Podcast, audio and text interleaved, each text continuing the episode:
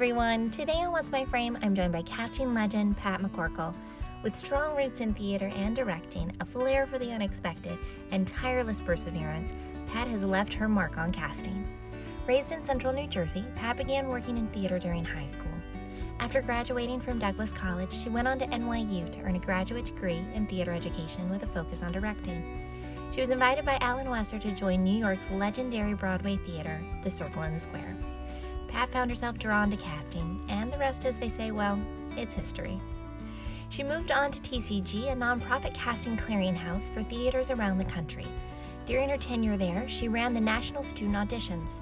She began working with every major regional theater in the United States and Canada, forging relationships and pipelines to new talent, which continues to this day, and established her as a new force on the national theater scene. With Pat's influence in theater firmly established, she branched out into film and television, where she quickly established her company, McCorkle Casting, as a force to be reckoned with there as well. Her eye for spotting young talent continues, discovering unknown actors who are future household names. Pat's credits include Year by the Sea, The Thomas Crown Affair, Die Hard with a Vengeance, Into the Rainbow, Cat on a Hot Tin Roof, One Flew Over the Cuckoo's Nest, A Few Good Men, and California Californication, to just name a few. Pat's resume includes over 100 Broadway and off Broadway credits, as well as over 100 film and television productions. Please join me in welcoming a true icon and living legend of the casting world, Pat McCorkle, to the show. Hey, Pat, thank you so much for joining us on What's My Frame. Oh, I'm so glad to be here.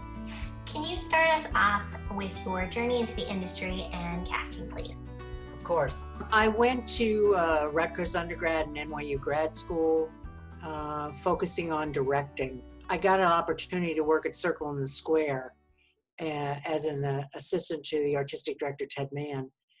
And at that time, Circle in the Square was run a lot like Lincoln Center and Roundabout is today. We had a theater on Broadway, we had theater off Broadway, and we did all kinds of work. And so they hired a gentleman named Roger Sturtevant to come in as an outside casting director and have me assist him and it was just a wonderful opportunity for me. I got to work with Roger on eight Broadway show, shows right off the top, and sort of sidelined me from a directing career, which was very difficult at that time for a woman to do anyway. So I was working on Broadway shows with Roger.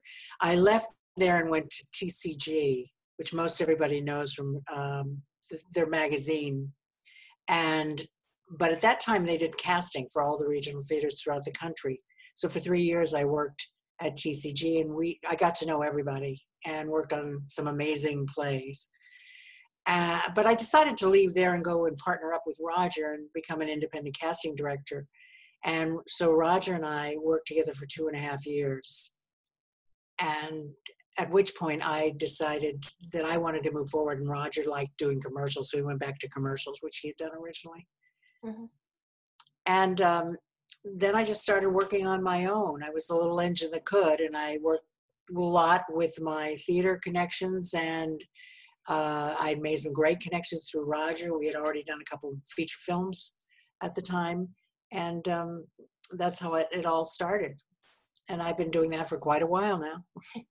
Amazing. And I would love to go back. We were talking the other day before our chat um, about your work with TCG and the graduate program and how you really shaped what we see today in that regard. So, could you tell us a little bit about that? It's a wonderful uh, transition. When I was at TCG, we had a thing called the National Student Auditions.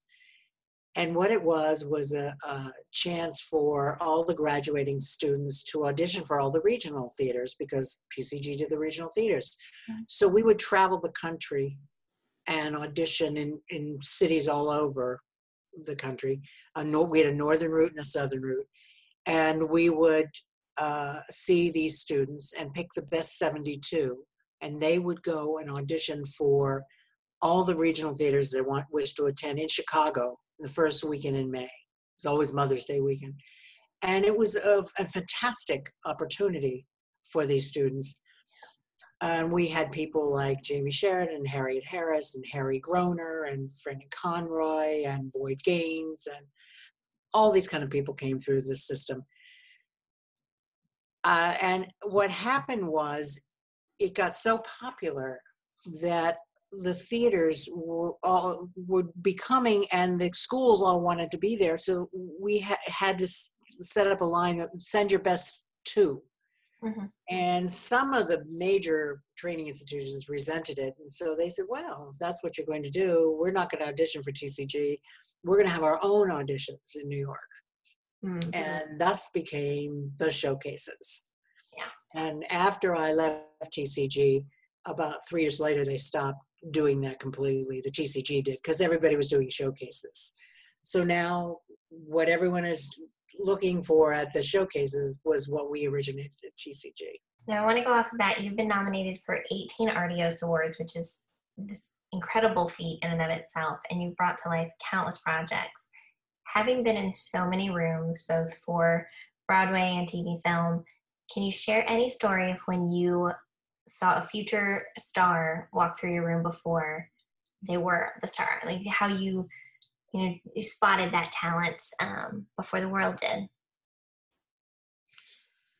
Well, probably the most famous one was when I was working on School Ties with Stanley Jaffe. And we auditioned 5,000 young men and women, mostly men, all over the country. There was always a West Coast person working on it. Um, and then uh, the final one person we had working on was Lisa Beach, who did a fantastic job. And um, the one that I remember very specifically walked through the door, and I said, "This kid's a star." And it was a, he was a kid. He was going to Harvard. Was Matt Damon. Um, and we when we got down to the we did screen tests then, and they were like the old-fashioned kind of screen tests. We went to Hollywood and you know kept shooting with you know all the grips and everything that the kind of traditional way. But you have to remember all these guys were kids. Yeah. Um, um, and I think we auditioned Matt for five different roles in the film before we gave him the role that he ended up playing, which was the villain, which is always the best role anyway. So, um, but that was that was one that was very clear. Um, another one that I'm very proud of was one of my very first jobs was I was working on a feature film, The Year of Living Dangerously, with Sigourney Weaver and Mel Gibson. And uh, I was hired to cast the other lead, who was uh, an Asian, and it was he was the person was a little person, but he had a to do all the scenes with Mel Gibson and Sigourney, and major major role. And I also had to find someone who didn't have an accent. And we did a lot of auditions at that point what I mean doesn't have an accent, doesn't have an English, doesn't have an American, doesn't have a British, it has a sort of neutral, wonderful accent. And um, I had a very wonderful director, and I said, "Do you ever think about seeing a woman for this role, even though it was written as a man?" He said, "Absolutely." And so I brought in an actress, and she booked it, and it was Linda Hunt, and she won the Oscar. Um, but that was really also due to the fact that I had a director who was willing to to do that. I've I've done that any number of times, uh, where I've changed a gender, changed an age, changed uh, a race, whatever works for the characters, for whatever works for the role. What's your thought process going into those kind of conversations with directors when you are trying to pitch something that's not necessarily on the page? Well, I'm trying to uh, to help uh, illuminate the script for the director. I I think a, a good casting director is an artist and uh, we're working with the director and the writer to illuminate their script as best we possibly can and if there's some change let's just look at it give it a shot and if they're willing to make that change if they're willing to even look at that um, it's it gets very exciting and that's where you're really part of the creative process um, i did a film called violets are blue with sissy spacek and it was about a a journalist, a photojournalist who comes home, uh, and she's given a lot of grief because she's not married, and her sister is married. And I said to the director, uh, "Wouldn't it be more interesting if the sister were the younger sister as opposed to the older sister?" And he said, "Yeah, that's that's a really interesting point of view on it, and we ended up doing that. When I worked on A Few Good Men, and we were looking for the role of Jessep for Broadway, this is prior to the film. Um, we saw a lot of gentlemen for wonderful, wonderful actors for Jessep, but it wasn't landing in what Aaron Sorkin and Don Scardino wanted to do with the script. So I suggested going to a younger Jessep as opposed to an older Jessep. And that's how we ended up casting Steve Lang. But you have to have a director who's willing to work with you if you have these ideas. I think I speak for all actors when I say thank you for advocating um, for us and further creating those opportunities for maybe not the first instinct of what they created, but that's an amazing gift that you've you've given those actors. Well, I appreciate that. Um, but it's just trying to illuminate the story in the best possible way. Yeah. And sometimes the original thought isn't quite there. Um, uh, when I did Die Hard with a Vengeance, which is obviously a very male film. yes. Um, I was the one that suggested that the second to Jeremy Irons' character of Simon be a woman. And John McTiernan thought that was an interesting idea. So we cast a woman in that role. Amazing. Um, yeah, it was it was a different way just to make make it a little more interesting. Mm-hmm. Yeah. Now, going off of that, I would love to talk about what is your favorite part of your job or the part that you get the most excited about when starting a new project? I love being part of the creative team and really being invested in the team. Mm-hmm. Um. I love trying to get this this vision together, and I love working with the actors. I love um, seeing how the pieces fit together. That's the most fun. It's working with the actors, and when you find a wonderful young actor who knocks it out of the park. It's it's very exciting. It's it's that's the most exciting thing for me. I think just finding the new people and making everyone happy and and telling a better story because of it. I mean, I'll give you another example we had many many years ago. Is I did a, a TV movie with uh, W.H. Macy called The Wool Cap, and they gave it to me, and it's Bill's character was a mute, and he ran this. Uh, he was the super in this apartment, and the other lead was a ten-year-old. He's a power. He's a really force to to, to reckon with, and I knew that whoever played opposite him had to be terrific.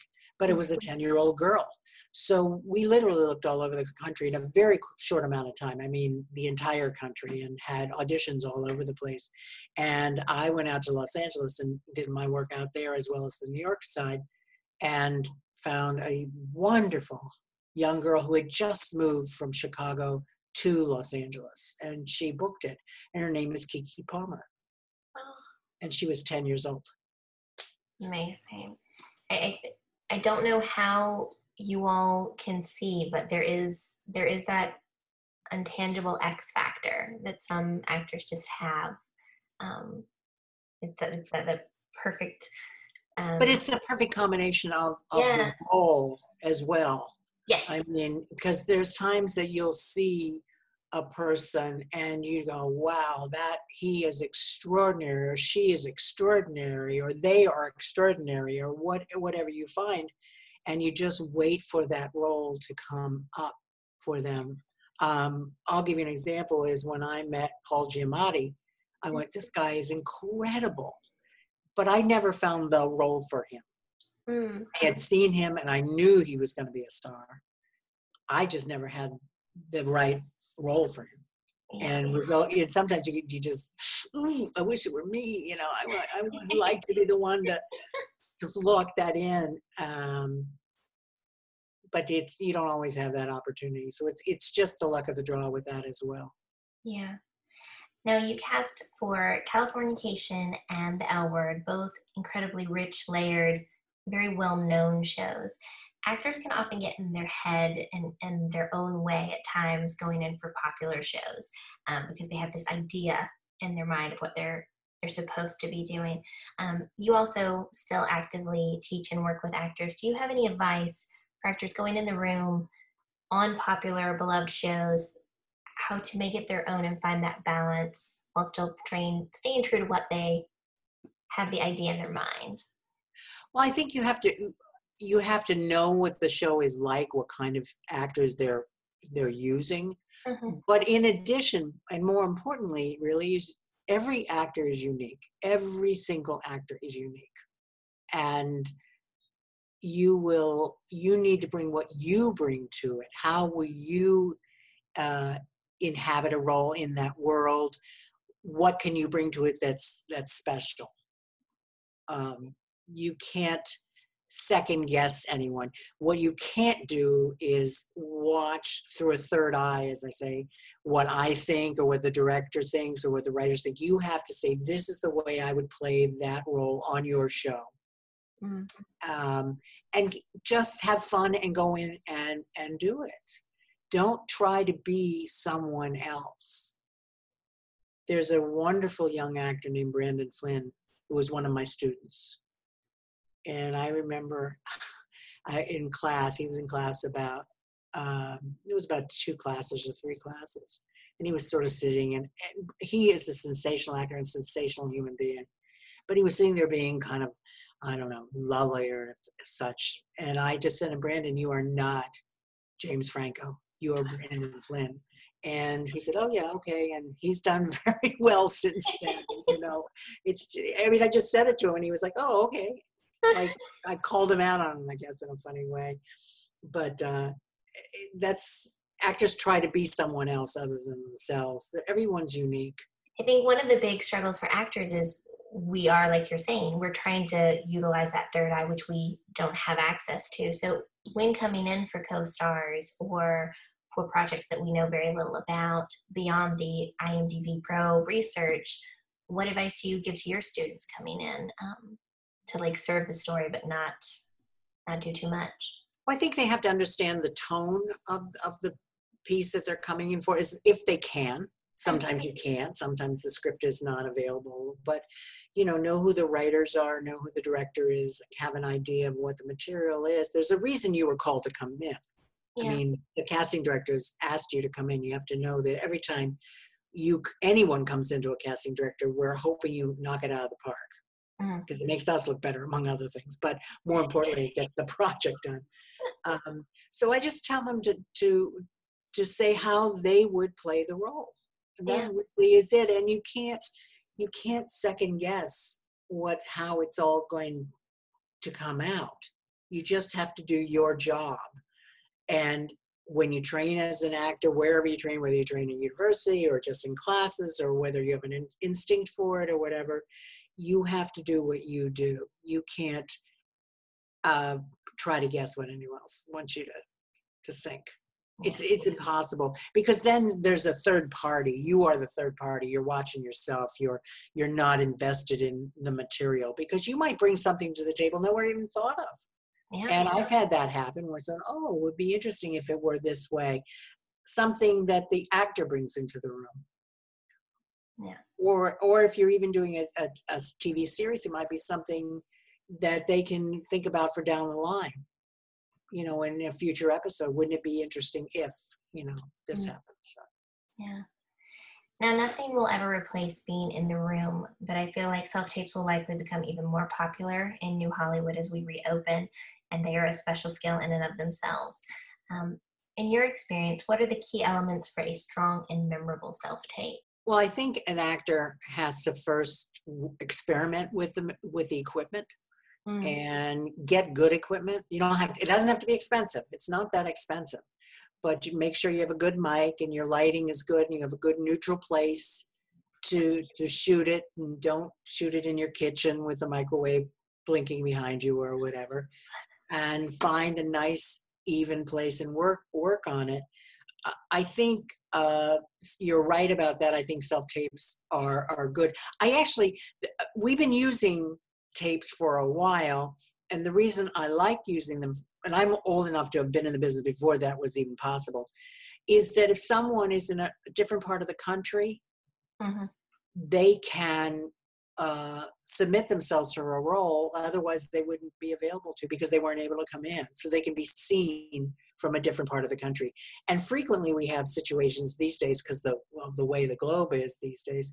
You've got a writer in London, you've got the director in Seattle. You're doing the show in in LA or New York or, whatever. Or I will have a good Chicago actor. So the idea of the tapes is actually opens up a whole branch of people that you can otherwise wouldn't have mm-hmm. access to and that's for theater as well as film and television but just spend a little money on learning how to make it work. Since we all know now it's going to be part of the vocabulary.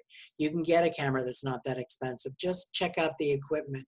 I also really like the zoom uh, situation because you do have access, even though it's two dimensional, not three dimensional as a live audition would be. You get a chance to know who the character is, the actor is, and the, and you can make adjustments. And I think it's it's really going to change things. Um, in, in terms of just opening up the world. I mean, I've been teaching classes. I have a class right now I'm teaching, and I have a student in Amsterdam and a student in Greece oh, wow. in my class and at Rutgers, when I was there in the spring, I had a student at in Paris, and I had at UConn, I had a student in Tokyo. So it's kind of uh, very exciting because it it really opens everything up. Yeah, it does make it more of a a community, uh, if you will, and and bringing us all a little bit closer together. It it does, and it gives you some more access to to new auditions that you would just be out of the loop. But just make sure you've got the right equipment. And it's again it's it's an investment that's worthwhile for sure. Absolutely especially as much as we're going to be needing to call on that equipment going forward. And then i would love to talk a little bit about your incredible body of work casting over 100 broadway and off broadway shows. Could you give us a brief overview of the vast difference in the casting process for theater versus TV and film? Well, they they're they're different medias. Um, the actor's process is is the same mm-hmm. in terms of creating a character and projecting a character. It's a matter of the theater being a three dimensional project, and it has a beginning, middle, and end, and it goes straight through. Where in film and television, it's a two dimensional way of working. Uh, and it also the way that the actor has to work it has to be broken up in different situations because you know really so much of it is depending upon location uh-huh. and availability of actors and and whatever so it's it's it has different kind of priorities i just watch everything i can watch either stage wise or and regionally is that you get to see um, actors from all over the country i mean Santino Fontana, who's uh, won the Tony last year, and I knew Tino as a student at the Guthrie, and I he was my reader for a while when he first came to New York. Um, so you see these people when they're out there, and then they come into New York, and they happen to, you know, become famous uh, doing something. But the core way of an actor working is the same for young actors listening coming out of a drama program in the next year or two, what advice would you have for them before making that jump from training to working in the, the new Hollywood? Well, I think it's really good to, to get a sense of, of what you want to do. I would suggest trying to find a gig, uh, maybe outside of the big city. There's lots of summer uh, work available, some of the theaters, so you get start making connections. Mm-hmm and you just sort of get to know what the playing area is. If in fact you want to move to one of the, the bigger cities, you want to move to LA or New York, make sure that you're comfortable in the city. Make sure that you know that the living environment is going to be suitable for you. Or, you know, do you want to live in Manhattan or can you live outside of Manhattan? Uh, or in the same in LA, where in LA do you want to live? Do you do you want to make yourself um, available to go to all the auditions?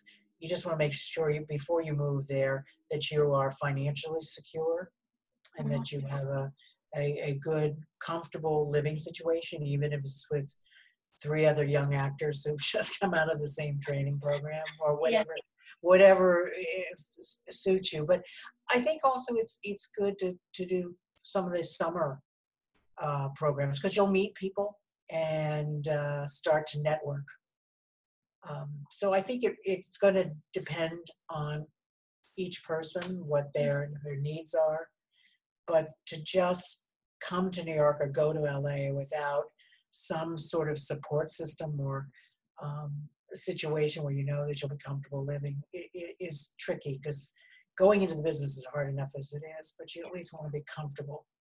Absolutely. To, to your situation. With a resume as impressive as yours, do you still have a challenge or dream project you wish to take on in the future? You know, that's a really interesting question. I've had so many really interesting projects. I, to me, the most interesting projects are the ones that are going to.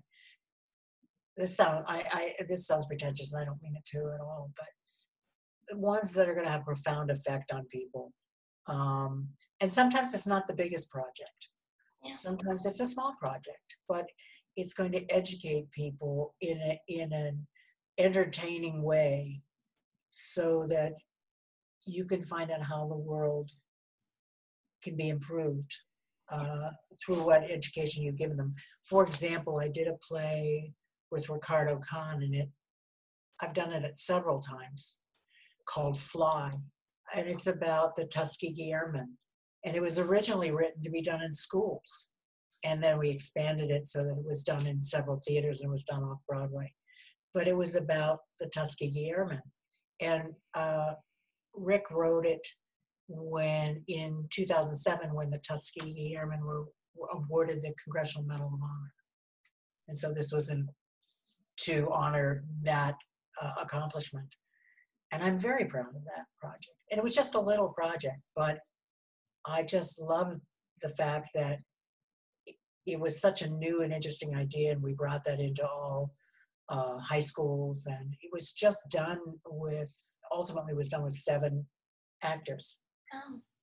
So it was just a little little project, but it was just just absolutely wonderful. Yeah.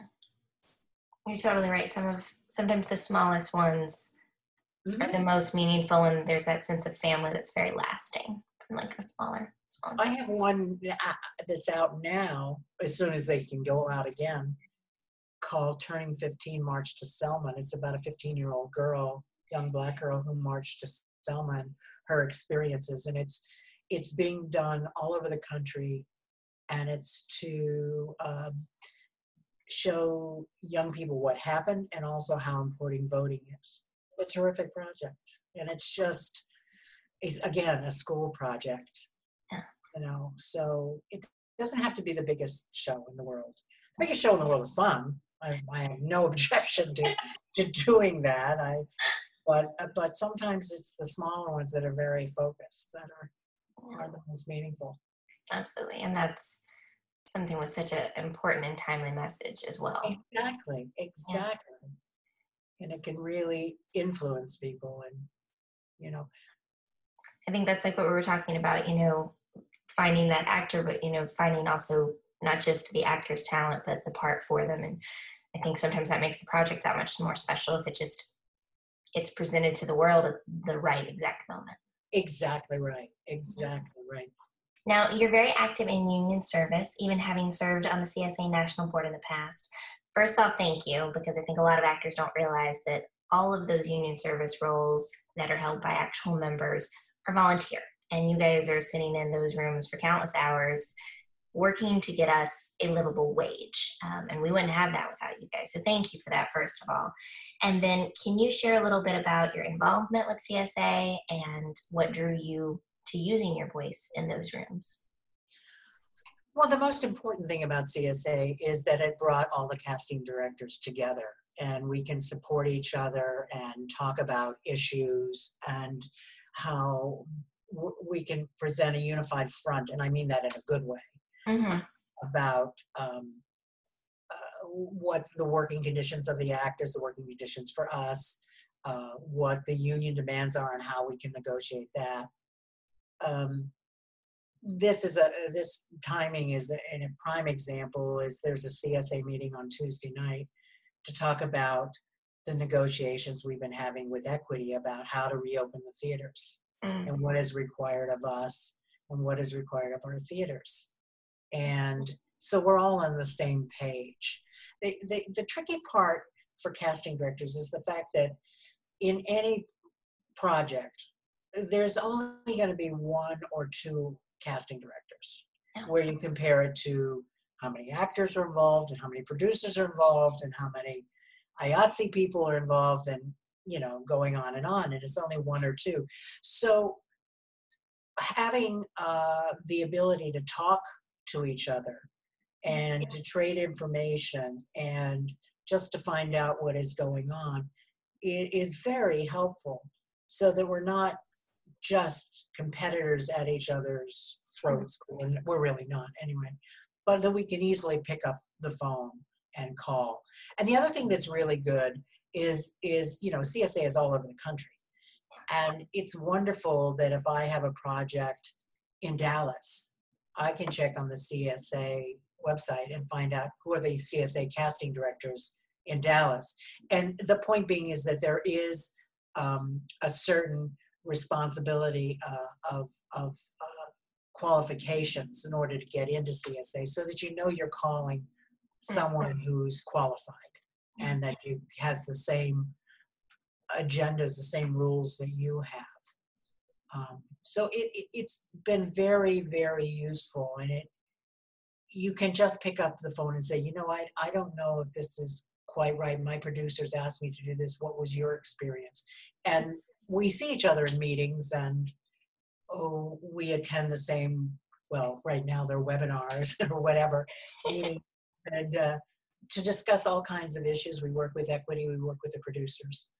And so it's just provided a, a wonderful, um, open communication between us.